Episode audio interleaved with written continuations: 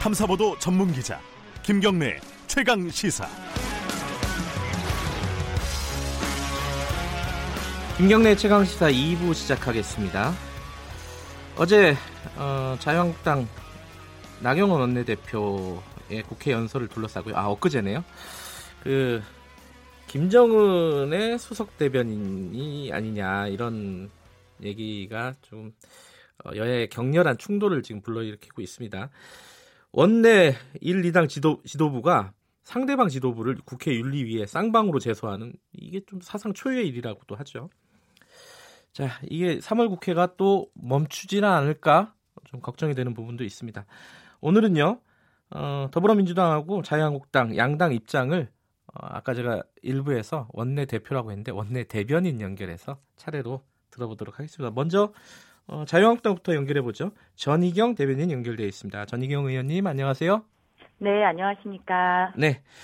뭐 오늘 두 분을 진행해야 돼서 시간이 많지 않아서 간단간단하게 어, 여러 가지를 좀 여쭤보겠습니다. 네. 일단 그 더불어민주당 이해찬 대표하고 홍영표 원내대표 징계안을 제출을 하셨죠? 네, 어제 제출을 했습니다. 예. 뭐 이유나 뭐 배경 이런 것들 간단하게 좀 말씀해 주시죠. 저희는 네. 국회의사당에서 야당 원내대표의 교섭단체 대표 연설을 네. 방해하는 행위는 민주주의에 대한 정면 도전이다라고 생각을 합니다. 네. 몸싸움에 가까운 행동도 있었고 네. 그리고 고함 고성 등으로 연설이 중단이 됐습니다. 네. 그런데도 불구하고 오히려 이것을 사과해야 할 더불어민주당이 나경원 원내대표를 어, 국회 윤리위에 제소하는 네. 그야말로 적반하장의 상황이 벌어졌습니다. 네. 자당 의원들의 그런 그 몰상식을 말려야 할 네. 어, 원내 대표는 오히려 가장 앞장서서 단상까지 올라와서 항의를 하셨고 네. 그리고 이해찬 당 대표 같은 경우에는 대한민국 법전에서 사라진 국가원수 모독죄까지 들먹이면서 네. 어, 이런 그 당의 행태를 네. 비호하고 오히려 나경원 원내 대표를 어, 폄훼하는 그런 네. 행동을 했습니다. 네. 그렇기 때문에 저희도 어제 어, 국회 윤리위에 어, 두 대표 네. 그러니까 홍영표, 어, 이해찬 두 분 대표들을 어, 제소하게 된 것입니다. 그 여당에서는요. 음, 네. 뭐 국회 연설 과정에서 이 좀 품위가 없었다 일단은 그리고 국가 원수를 모독했다 그리고 색깔론까지 어, 제기를 했다 뭐 여러 가지 이유를 들어서 지금 그 국회 연설에 대해서 비판을 하고 있습니다. 이 부분은 어떻게 지금 받아들이고 계신가요? 품위가 없었다라는 거는 네. 더불어민주당 의원들이 당시 보여준 행태를 표현하기에 적합한 말이고요. 네, 당시에 외신에서 이미 보도된 네, 그 김정은 수석 대변인이다라는 말 네, 그런 말을 듣지 않도록 해 주십시오라고 연설을 한 것입니다. 음, 어, 그렇기 때문에 그거는 전에 없는 얘기를 네. 한 것도 아니고 그리고 그런 이제 걱정을 하시는 국민들의 목소리를 네, 생생하게 전달을 한 것입니다. 네, 그리고 색깔론 색깔론 얘기를 하시는데 네, 대한민국의 안보가 그 어느 때보다도 지금 경각에 달렸다라는 위기 의식이 있습니다. 특히나 음, 네, 하노이 회담 결렬 이후에 더욱 그렇습니다. 네, 이런 얘기를 주장을 하는 것에 대해서 색깔론이라고 매도하는 것 자체가 색깔론입니다. 네, 이런 본질을 지적하는 목소리, 진실의 소리를 귀를 닫고 있는 지금 집권 여당의 모습이고 네, 저는 단적으로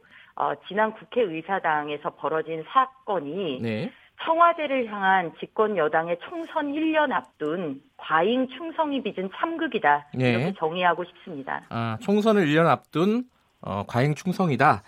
근데 이제 반대로요. 어, 일각에서는 총선을 1년 앞두고 나경원 원내대표가 이 뭐 태극기 부대 그리고 뭐 보수층의 결집을 위해서 어, 이게 의도된 어떤 어, 발언이다. 그러니까 이 더불어민주당의 이런 강력한 반발을 일부러 의도했다. 이렇게 지금 해석하는 쪽도 있어요. 이거는 어떻게 생각하세요? 어, 30분에 달하는 네. 그 연설 내용 중에 뼈 아픈 부분이 더 많습니다. 경제 실정을 지적하는 거, 네. 지금 뭐 취업난 뭐 이런 것들을 지적하는 내용이 훨씬 더 저는 뼈 아플 것이다라고 생각을 하는데 유독 네. 그 부분에서 그렇게 더불어민주당이 이상 반응을 보이리라고 저희는 예측을 하지 못했습니다. 음. 그리고 뭐 총선 1년을 앞두고 보수 집결 뭐 이런 얘기를 하셨는데 자유한국당을 지지하는 분들이 들으셔서 좋은 연설이기도 하지만 네. 저는 국가를 염려하는 모든 국민들이 네. 사실 이 연설을 들으면서 참 이런 부분이 문제다라는 공감을 깊이 하셨을 것이다라고 생각을 합니다. 네. 집권 여당과 청와대는 이런 야당 대표의 목소리를 사실 국민의 목소리다라고 생각하고 다소 아프더라도 네. 불편하더라도 듣고 하는 것이 저는 민주주의다라고 생각을 합니다. 예. 그런 부분에 있어서 어, 여당은 저는 그렇게 생각합니다. 지금 여당도 이 부분을 후회하고 있을 거다 이렇게 생각합니다. 음. 이게 근데 그 비슷한 질문이긴 한데요.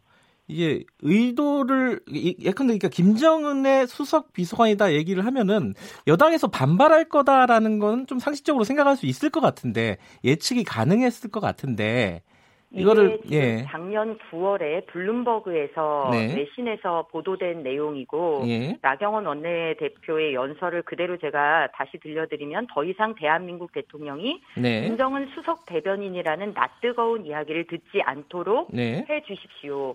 이걸 잘해 대북 관계와 이런 그 외교 예. 이런 부분을 잘해달라는 예. 목소리였습니다. 네. 그런데 왜 외신에서 보도됐을 때는 네. 그렇게 반응을 안 하다가 네. 이 부분에 대해서 그토록 듣지 않게 해달라는 거에는 그렇게 반발을 하느냐? 예. 이거는 상식적으로 납득하기 어렵다라는 겁니다. 네.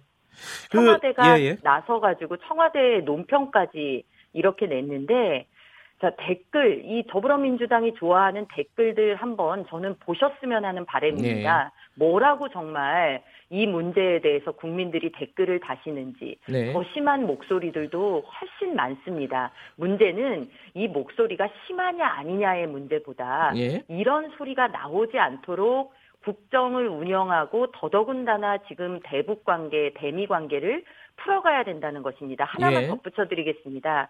오늘 유엔 안정보장 이사회 대북제재위원회 연례 보고서에 네. 문재인 대통령이 평양에서 김정은 국무위원장 그 김정은과 함께 벤츠 차량에 탑승한 사진을 예. 실었습니다. 제재 위반 사례 고발하는 네. 그 보고서예요.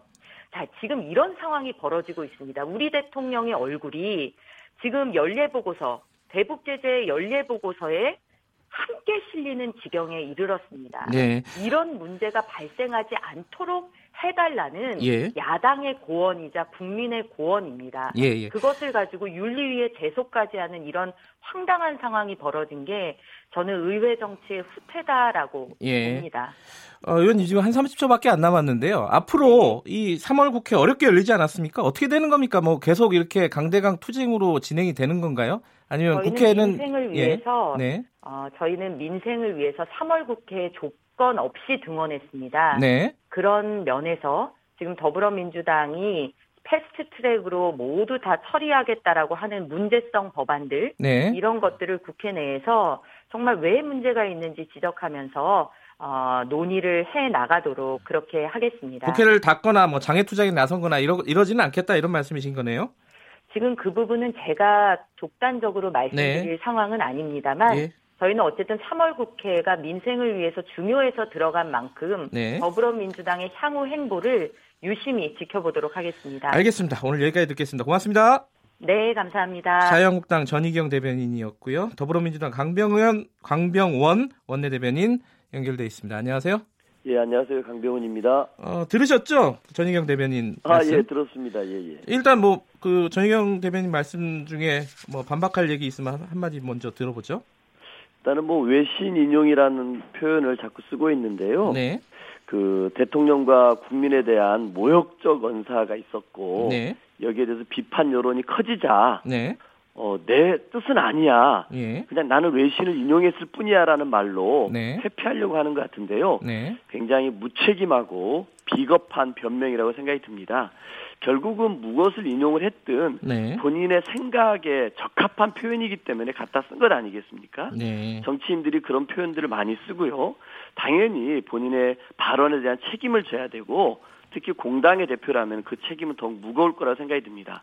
과연 정당에서 대변인은 누가 임명합니까? 바로 정당의 대표가 임명합니다. 네. 나경원 원내대표도 원내 대변인을 임명합니다.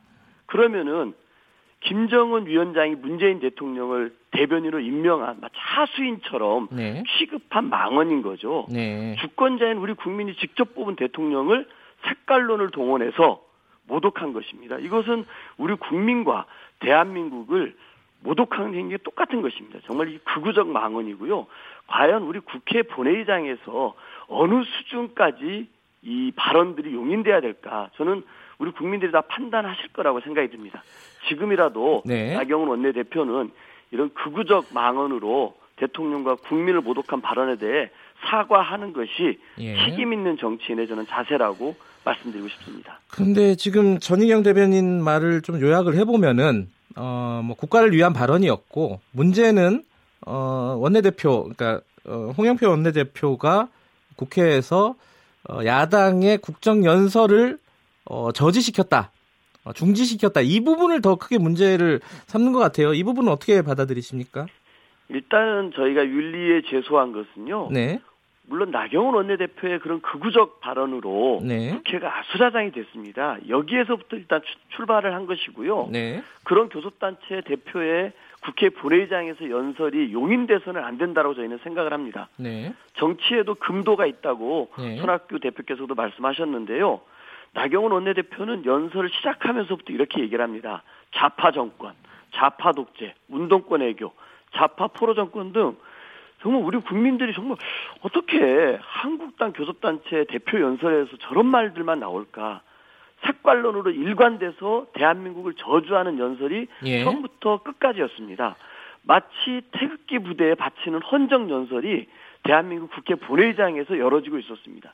여기는 태극기 부대 집회장이 아니지 않습니까? 아 그러니까 저기 그 전희경 대변인의 말은 어, 내용을 떠나서 이 교섭단체 대- 연설을 중단시키는 게 맞느냐 뭐 요 부분에 대한 얘기도 있었거든요. 이건 어떻게 생각하시는지 강력하게 항의할 수 있고요. 네, 저는 그런 본회의장에서 연설이 저희는 용납돼서는 안 된다고 생각합니다. 예, 저희는 자- 그런 강력한 의지를 표현을 한 것이고 예, 거기에 연이어서 다시는 이 교섭단체 대표 연설에서 예, 이런 극우적 망언들이 등장하는 것을 막기 위해서라도 예. 윤리위에 제소를 한 것입니다. 예.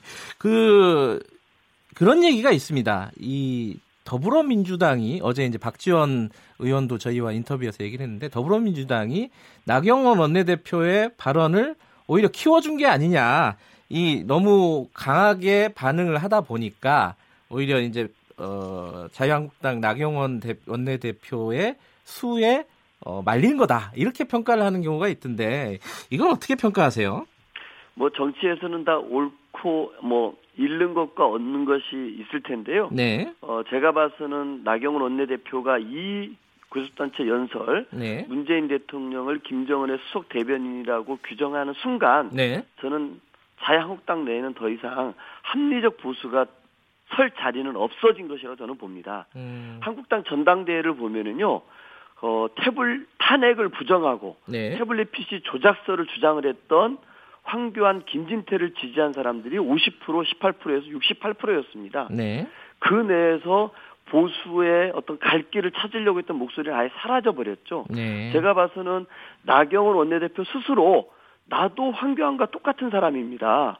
나도 김진태의 길을 가겠다고 선언한 것이나 마찬가지죠. 네. 태극기 부대임을 밝히는 나도 태극기 부대의 충실한 대변인임을 밝히는 커밍아웃 연설이었습니다. 저는 이것이 자유한국당의 미래를 극우 정당으로 규정 지은 최악의 헌정사에 길이 남을 좀 오점이라고 생각합니다. 뭐 정치적인 어떤 어, 유불리가 중요한 게 아니다 이런 말씀이신 건가요? 그러면 지금 말씀하신 그렇죠. 건? 제가 보기엔 오히려 한국당이 우리 국민들이 보기에는 중도층을까지 포함한 예. 태극기 부대를 제외한 국민들이 보기에는 야, 저 당은 어떻게 저렇게까지 탄핵을 부정했고 태블릿 PC 조작설까지 하는 얘기들이 예. 공공연하게 받아들이고 예. 그런 사람들이 당의 주류이고 이 교섭단체 연설을 가지고서 몇 차례 회의를 했는데도 이 김정은의 수석 대변이라는 표현에 대해서 아무도 이의를 제기하지 않는 합리적 목소리를 낼 수 있는 사람이 한 명도 없는 정당이 돼버렸구나. 예. 라고 저는 오히려 이 자유한국당은 극우 정당으로 저는 국민들이 낙인 찍을 거라고 봅니다. 그 양당이 지금 서로를 국회 윤리위원회에 제소를 하지 않았습니까?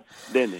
그런데 이게 무슨 어, 실효성이 있겠느냐? 뭐 윤리가 제대로 이제 가동이 안 된다는 거는 뭐 국민들이 다 알고 있지 않습니까? 이게 뭐 정치적인 어떤 어, 보여주기식 요식행위 아니냐 이런 얘기도 있어요. 이거 어떻게 생각하세요?